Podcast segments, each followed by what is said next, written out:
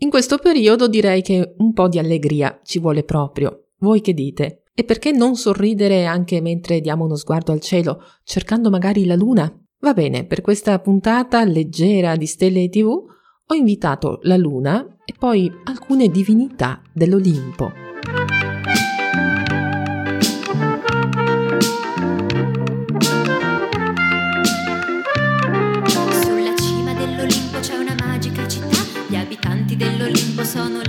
Divinità, poi lì c'è una bambina che ancora dea non è, è graziosa e birichina, Pollon il suo nome è. Pollon, Pollon combina. Avete capito, a farci compagnia ci sono la piccola Pollon e gli dei più scanzonati e divertenti di sempre. Quelli che, per chi vedeva questo cartone animato, eh, vengono in mente, che lo si voglia o no, anche quando si parla di mitologia greca in contesti seri, accademici o quando semplicemente si studia epica. Il mio preferito era il padre di Pollon, Apollo, il dio del sole. Ma in questa puntata parliamo di sua sorella Artemide, dea della luna, e non solo, soprattutto di Selene, altra dea della luna. Sì, perché le divinità abbinate a questo astro erano più d'una, proprio per rispecchiare il suo aspetto mutevole. Così abbiamo Artemide, appunto, dea della luna crescente, Selene, personificazione della luna piena, Ecate eh, della luna calante e Perseide della luna nuova. Ma questi abbinamenti non sono gli unici, sono cambiati anche a seconda dei periodi storici e delle variazioni nel tipo di culto.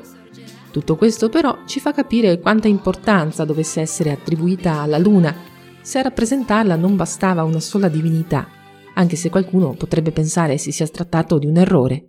Povera Selene, anche lei è la dea della luna, ma non è bella e affascinante come Artemide. È vero, ma non c'è niente da fare. La bellezza della dea Artemide è impareggiabile. Avete ragione, ragazze, deve esserci uno sbaglio. Qualcuno ha creato per errore due divinità della luna quando una come me era sufficiente, esatto? No, nessun errore, anche se bisogna dire che davvero la più famosa fra le varie divinità lunari è proprio Artemide, che è anche la dea della caccia, quella che poi in epoca romana fu associata alla figura di Diana. Oggi però voglio dare un po' di spazio a Selene e alla sua luna piena. Stanotte Artemide ha fatto proprio un ottimo lavoro. Mai visto una luna così paffutella e luminosa? Eh? Ehi là, Artemide! Come mai tanta grazia? Papino? Cosa c'è?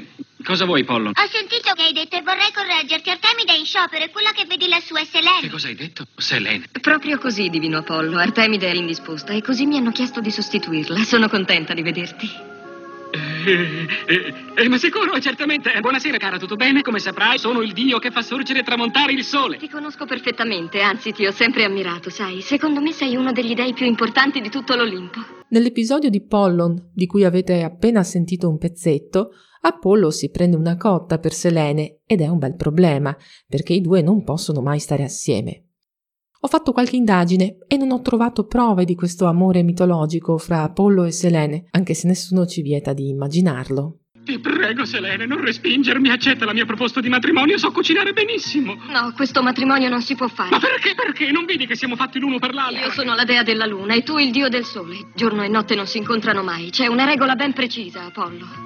No, ma che ragionamenti fai? Scusa, noi ci siamo innamorati e l'amore, come tu sai, va al di là dello spazio e del tempo. Vorrei sapere chi è quell'idiota che si è inventato una regola così Sono stupida. stato io. Ah, padre, sì, padre. Come al solito non hai capito niente, hai dimenticato chi sei. Oltre ad essere un imbecille, sei anche il dio del sole e non puoi neanche avvicinarti alla dea della luna. Torna a letto e non ti alzare finché non canta il gallo. Però Selene è protagonista di un'altra storia d'amore particolare, come spesso succede nel mondo degli dei. Anche in questa storia ci sono mille varianti, che però hanno tutte come protagonista un bellissimo ragazzo, Endimione. Che si tratti di un pastore, di un cacciatore o di un giovane principe, tutte le versioni concordano sul fatto che fosse davvero bello e al tempo stesso un comune mortale, destinato quindi a invecchiare. Selene se ne innamora perdutamente, ma teme il giorno in cui la bellezza del suo amato comincerà a sfiorire, quindi fa qualcosa di non troppo amorevole. Lo osserva mentre dorme, inconsapevole, in una grotta e chiede a Zeus di bloccarlo in quello stato per l'eternità, addormentato e bellissimo, per sempre. Secondo alcuni, ogni mese Selene scende in quella grotta per stare con Endimione e in quelle notti la luna in cielo non si vede. Che questa storia fosse un modo fantasioso di motivare il ripetersi mensile di notti senza luna, ovvero la fase di luna nuova, possiamo anche questo solo immaginarlo.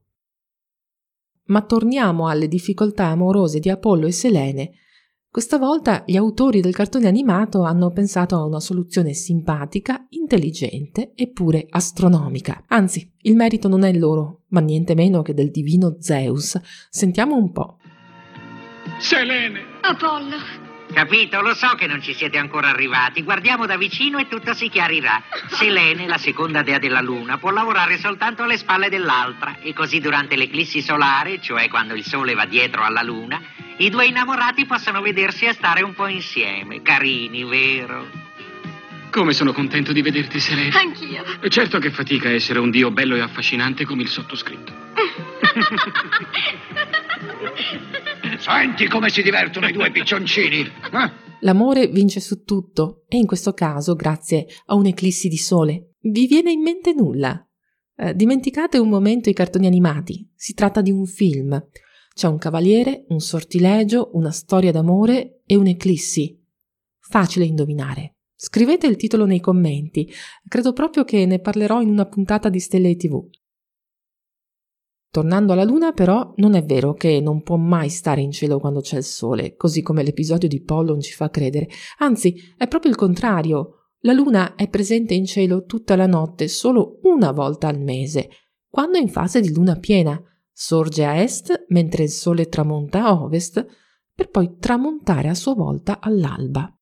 Nel resto del mese è sempre presente in cielo anche di giorno, almeno per un'ora. Anzi, quando è luna nuova, la fase in cui noi non riusciamo a vederla, sorge con il sole e lo accompagna per tutto il tempo fino al tramonto. Quindi non è vero che Sole e Luna non stanno mai assieme in cielo. Però a ben vedere Selene è la dea della luna piena. Allora in questo caso le cose tornano, anche nella mitologia sbilenca raccontata da Pollon. Mi auguro che questa puntata vi abbia messo un po' di buon umore. Se non basta, proviamo anche questa. Oh, già, già. Se vuoi che diventi anche più allegro di così, ti darò una polvere speciale. Devo solo lanciargliela e pronunciare una parola magica. Ci provo subito, così il mio papino diventa felice e contento. Sembra talco, ma non è, serve a darti l'alle. Se lo lanci o lo respiri, ti dà subito l'alle. Siete più allegri adesso? Rimanete così fino alla prossima puntata di Stelle TV. Io vi aspetto. Comunque questi adulti sono complicati, più vado avanti e meno li capisco. Ci vediamo la prossima volta!